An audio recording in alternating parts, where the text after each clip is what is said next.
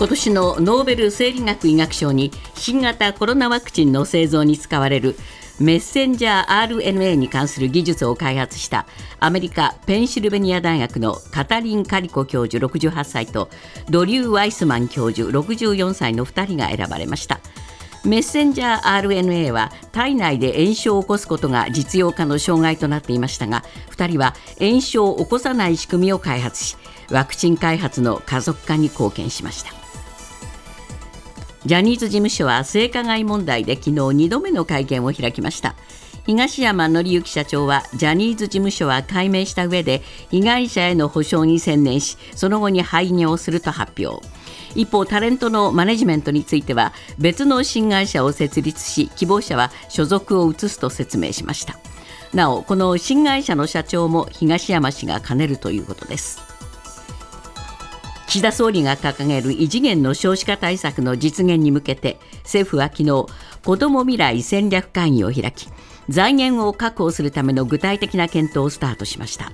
政府は今年6月来年度から3年間で児童手当の拡充など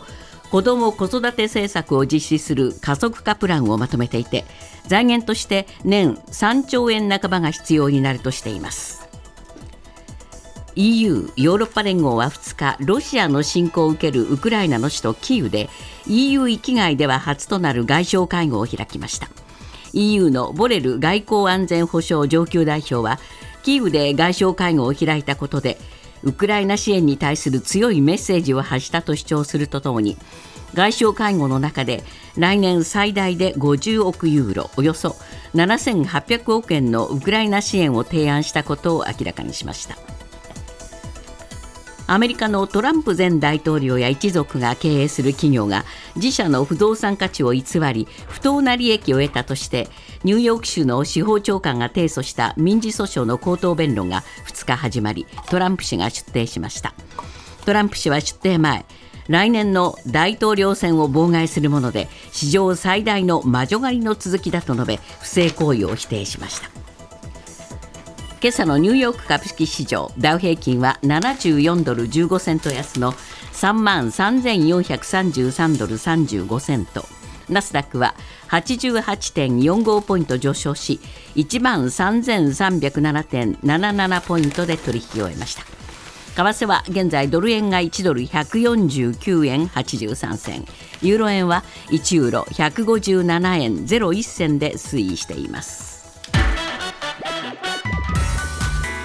続いてスポーツです。中国の杭州で開かれているアジア大会。ソフトボール決勝で日本は4対0で中国を破り大会6連覇を果たしました。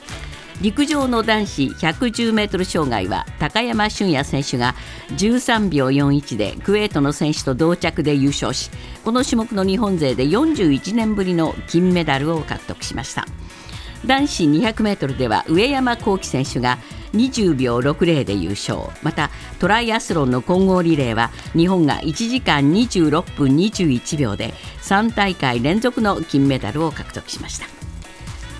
プロ野球は昨日パ・リーグの3試合が行われました。同率で2位に並んでいたソフトバンク対楽天はソフトバンクが6対0で楽天を下して単独2位に立ちました。楽天は連勝が3で止まって4位に転落です。ロッテ対西武は7対3でロッテが勝ち。ロッテは3連勝で3位に浮上です。オリックス対日本ハムは3対0でオリックスが勝ち。この試合でオリックスの平野佳寿選手は日米通算250セーブを達成しました。ニュースズームアップ。ジャニー喜多川氏による性加害問題を受けジャニーズ事務所が昨日2度目の記者会見を行いましたジャニーズ事務所は社名を変え被害者への補償に特化。一方タレントのマネジメントを行う別会社を設立することが発表されました。ニュースズームアップ。ジャニーズ事務所解体。被害者救済の実効性は？今日のコメンテーター酒井光一郎さんです。酒井さんはまずこの記者会見の現場にいたわけですが、はい、昨日発表された内容の中でポイントはどこにありますか？あの評価すべき点もあったんですけども、足りない点もあったなっていう話なんですが、まあ、特にまず社名を変えると、あの9月7日でしたかね、あのこの東山さんが会見した時には変えないって言ってたんですよね、ええ。でそれでまあ批判がすごく、えーいっぱい出て、え。えースポンサーも離れた。はい。おそらくそれを受けてたと思うんですけども、ええ。まあ、今月17日付で社名を変えると、はい。でえー変えた上でですねせその会社は性被害を受けたも元所属タレントなんかのね、まあ、ええ救済、保障に特化するんだというはい。話、それからあのこれは社名をジャニーズ事務所が変えるだけじゃなくて、グループ会社も変えます、ええ。タレントの方も、それからグループタレントグループの方も、みんなジャニーズって名前は使わないというですね、えまあまあ、とにかくジャニーズという言葉をこの世から消すんだという、えその辺はまあ良かったんですけども、なんかスマイルアップっていう名前に変えるって言うんでしょ？そうそこはね、ちょっとちあこれ、後ろにプロがいないんだなと思ったんですけど、このスマイルアップって何なのかっていうと、ジャニーズ事務所が社会貢献活動を行う際に使ってきた名称ならしいんですよ。え。でね、であのーこれ、東山さんも違和感があるだろうけどって言ったけど、違和感ありありだったわけですよ。ありますねやっぱりね。ええあのーええ。これ、被害を受けた方っていうのは、スマイルアップじゃないわけですね。そうですよね。ええあのー深刻な話なんですから、えここは本来、専門家がですね、えやはり注文をつけるべきなんだけど、そういう人がいないんですね。そうなんですね、なんという名前をいきなりつけるんだよって思いますもんね。ちょっとびっくりしましたね、えそれからあのこのスマイルアップ社は、まあ、あー保証が終わったら廃業すると。ここはなくなるわけですね。なくなりますね、だからそれとは別にタレン、まあ、タレントマネジメントや、まあ、育成の業務を、まあ、担う新会社を作ると、えでこちらはですねファンクラブで名前を公募するっていう話で、最終的に、えー東山社長なんかがですね、あのー決めていくんだという話をされてましたけども、はあ。まあ、1か月以内に設立すると、これもね、ちょっと注文があってね。ええいや、なんで東山さん、この両方の社長をやるのよと。今度新会社の社長やるんでしょ、新会社の社長もやるし、それからまあ旧会社のそのスマイルアップもやるとえいう話でえ、これはですね、企業統治としておかしいんですよ。そうですね、ええ。だからそこもね、アドバイスされなかったのかなっていう、ちょっと違和感ありましたよね。まあやっぱりこの例えばあ保証問題に専念するんだったらそちらの方で、はい。えー東山さんは全うするとはい。いう形を取って新会社はもう全然別の外部からあ社長を持ってくるっていうのがまあ普通の感覚だと思いますけどね。そうですね。あの、ええ。なぜ問題なのかというと、両方社長を兼ねてると、ですね、え。例えばスマイルアップのに持ってる資産とかを、はい。なんとなくこっちへ動かしたくなるとかね、あのまあ、ちょっと横島な気持ちが出出かねないじゃないですか、そこはちゃんとあの自らきれいにね、ええ。あの分けておくっていうことが、あのまさに内向きの体制を変える、まあ、出発点だったはずなんですけども、ええ。そこはまあできなかったなと思いますよね。そうですね、えそれから藤島あ前社長もお会見には出ませんでした。そうですね、えであの藤島さんは出れなかったんですけども、まあ、新会社の副社長になるその井ノ原快彦さんが、まあ、藤島さんの、まあ、レターと言ってましたけども、ええ。まあ、手紙を代読してました、えでそこであ、まあ、あのいろんな事実も確かに明らかになっていてですね、えまあ、お母さんがメリー北川といって、ですね、あのこれまさにジャニーズ事務所を事実上仕切ってた方ですね。そうでね。でその方について母親の母親ですけどもね、え私が少しでも彼女と違う意見を言うと、叩き潰すようなことを平気でする人で、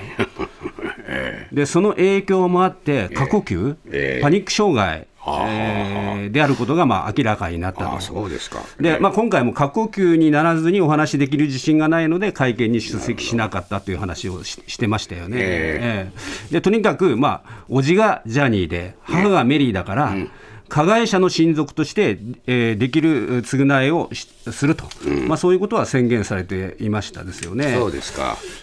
まあ、それから問題はまあ今後どういうような形でその保証していくのかという、その救済の中身ですね。救済の中身ですね、えで昨日明らかになった中では、その被害者救済窓口っていうのがあるんですけども、ええここに478人から連絡があって、ええそのうちの、まあ、補償を求めている被害者が325人でしたと。えーすごい数ですね。でおよそ150人は在籍が確認できてるんですけども、それ以外の方はどうなのっていうと、これはあの井ノ原副社長が言ってましたけども、もともと契約結ばないかったんです、昔は。だから在籍したかどうかは分からないから、そこはあのー、実態としてね、いたっていうことを証明していきたいということをまあ言ってましたけども、僕、それは前進だと思うんだけども、果たして、この被害者救済委員会が、どれぐらいの額をお一人お一人に払って、ね。えー、あの総額がいくらになるかって見えなかったんですよ、昨日、えー、であの算定基準ってよくこういう時出すんですけども、はい。はい、あの算定基準も示されなかったので。うん。これある意味で前進してないんですね、この話、補償に関して言えばね。えー、しかもこれね、あのー、被害者救済委員会の人たちって元裁判官なんですよ。はあはあ、で日本ってすごくこういう損害賠償とか、えー、海外に比べて異常に安いんですよ。なるほど。だからあのこういうそういう人たち主導でやりすぎるとですね、えー、とにかく金額を抑え込むことだけにね、はあはあ、専念されてしまうんですが、えー、そういうところを全然やあのそういう保証を全然示さなかったので、えー、これはまだ解決してないと思いますよね。そうですか、えーまあ、全体に記者会見ご覧になって、ですね酒井さん、どういうことと感じられましたですか？僕はあの東山さんとか、この井ノ原さんって方が一生懸命喋ってるのは分かったんですが、はい、物事を、つまり経営体制どうするかとかね、詰めずに、えー詰め切れずに記者会見に臨んだために、ですね、えー、まさに、えー、記者の方からもこうフラストレーションで動画が飛ぶ状況を作り出したっていう点においては、ですね、えー、もし次、記者会見ちゃんとやるんなら、あのしっかりね、やっぱり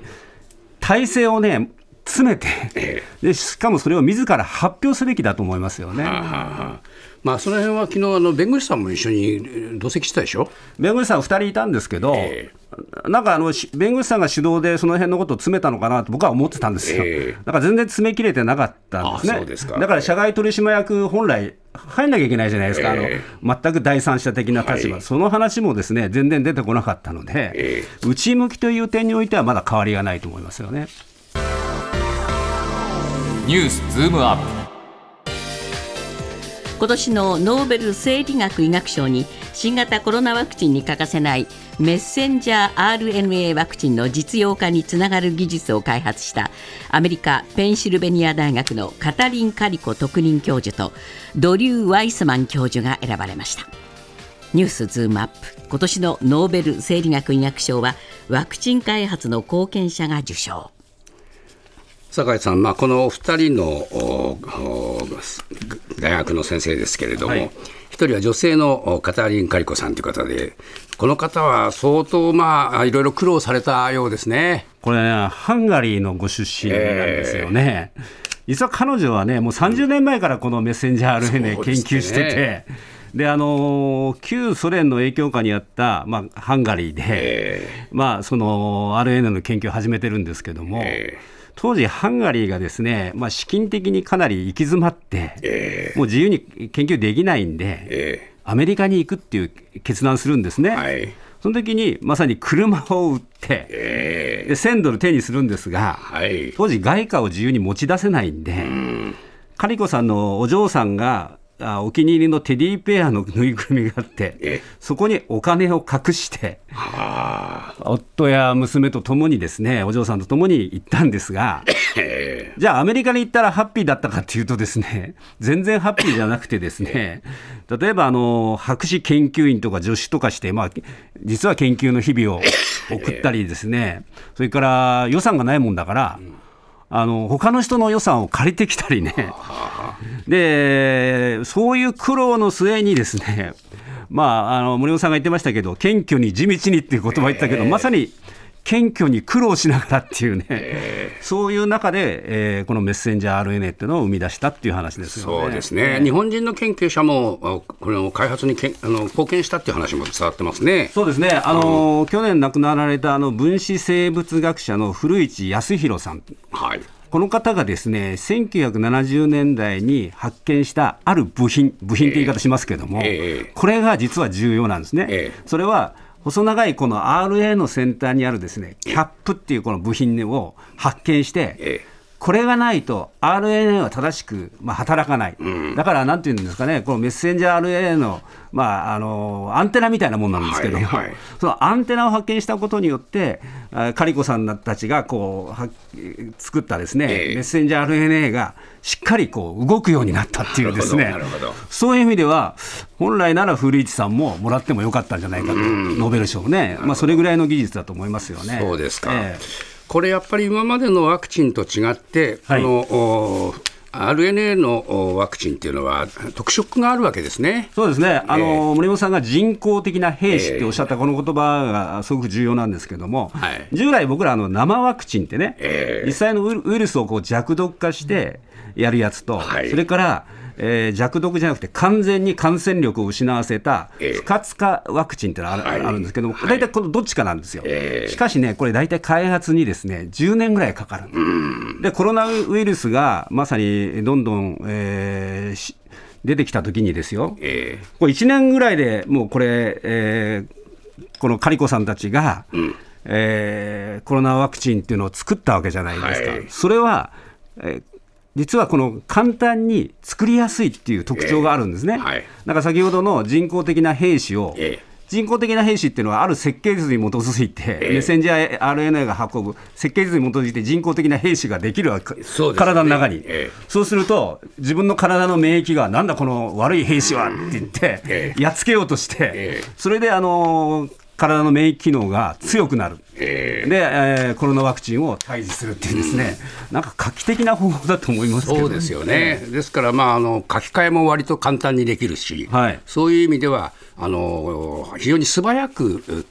開発ができると。ええ、そういうものにもなったという話ですね。でこれはもともとねあの、えー、コロナワクチンを開発するために作られたわけじゃなくて、例えばあのがんとか、はいあ他の病気ですね、はい、のを退治するために、実はこのメッセンジャー RNA というのは開発されてきて、えー、で今でももう世界中の人たちがですね、はい、このメッセンジャー RNA を使ったいろんなあワクチン開発、がん。ワクチンも含めてですね、えー、えー、やあの今、開発に挑んでるという段階ですね。そうですか、はい、まあ、だから必ずしもコロナだけのものではないと。今後の人類の財産になるものだと思いますよね。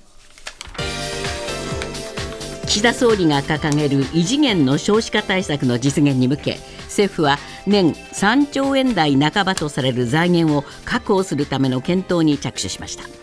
支援金制度徹底した歳出改革規定予算の活用の3本柱を念頭に置いていますが具体的な中身はまだ見えてこない状況です。ニュースズームアップ。異次元の少子化対策の財源検討開始もまだ白紙状態。もう3兆円っていうかあの言葉だけが先行しちゃっててなかなか具体的にならないんですよね。あのー、今年の6月にですね、えー、まあ、例えば3年間で児童手当の拡充とかやりますよとか、えー、いろんなことを言って、そのお金がまあ3兆円半ばぐらいのお金が必要だと。でそれにさらにタガをはめたのが、えー、えー、岸田さんで、岸田総理でですね、消費税などの増税はしないっていう方針示しちゃったもんだから、えーどこから3兆円、まあ、3.5兆円とかですね、お金持ってくるのよってななったわけですよ、はい、そこでですね、まあ、3つの財源を考えましょうっていうのは、まあ、この今回、議論しているところなんですけれども、はい。えー、1つ目がですねあの、医療保険へ上乗せをするっていう、そういう話なんで。す。あのこれ、医療保険にですね国民1人当たり500円程度を上乗せすると。えええこれ増税に近いんじゃないのと思うんだけど、ね、思うんだけど、ね、まあ政府の理屈からするとそうじゃないって。税金じゃありませんよ税金じゃありませんよ。だけど あなたたちの負担は増えますよっていうことで、えー、実は与党内からもですね医療費は年々、えー、増大していてね、えー、保険料としては上がるんだと、あの実はですね歳出改革によって保険料は下がる、引き下げるから、まあ、相殺効果があるっていうこの理屈をこの言ってるんだけど、500円上げてもね、いやそ、そんなことないでしょ、保険料どんどん上がってるだけでしょって言ってるんだから。これ、与党内からも嘘嘘をついてると言わか言われかねないって言ってるぐらいだから、まあ、これはもう、なかなか難しいですよね。見えついてるんですよ。えー、それから、えー、徹底した、2番目はね、徹底した歳出改革って言って。もうこれ、よく言う言葉だけど、ちっともそれ、実現しないじゃないですか。そうですね。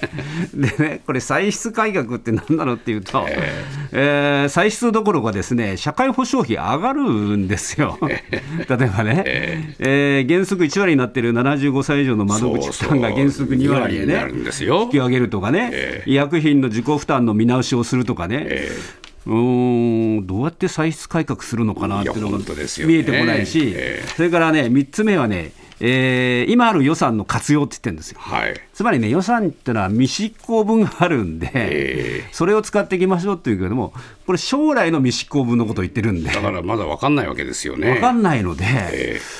ー、この3つともですね、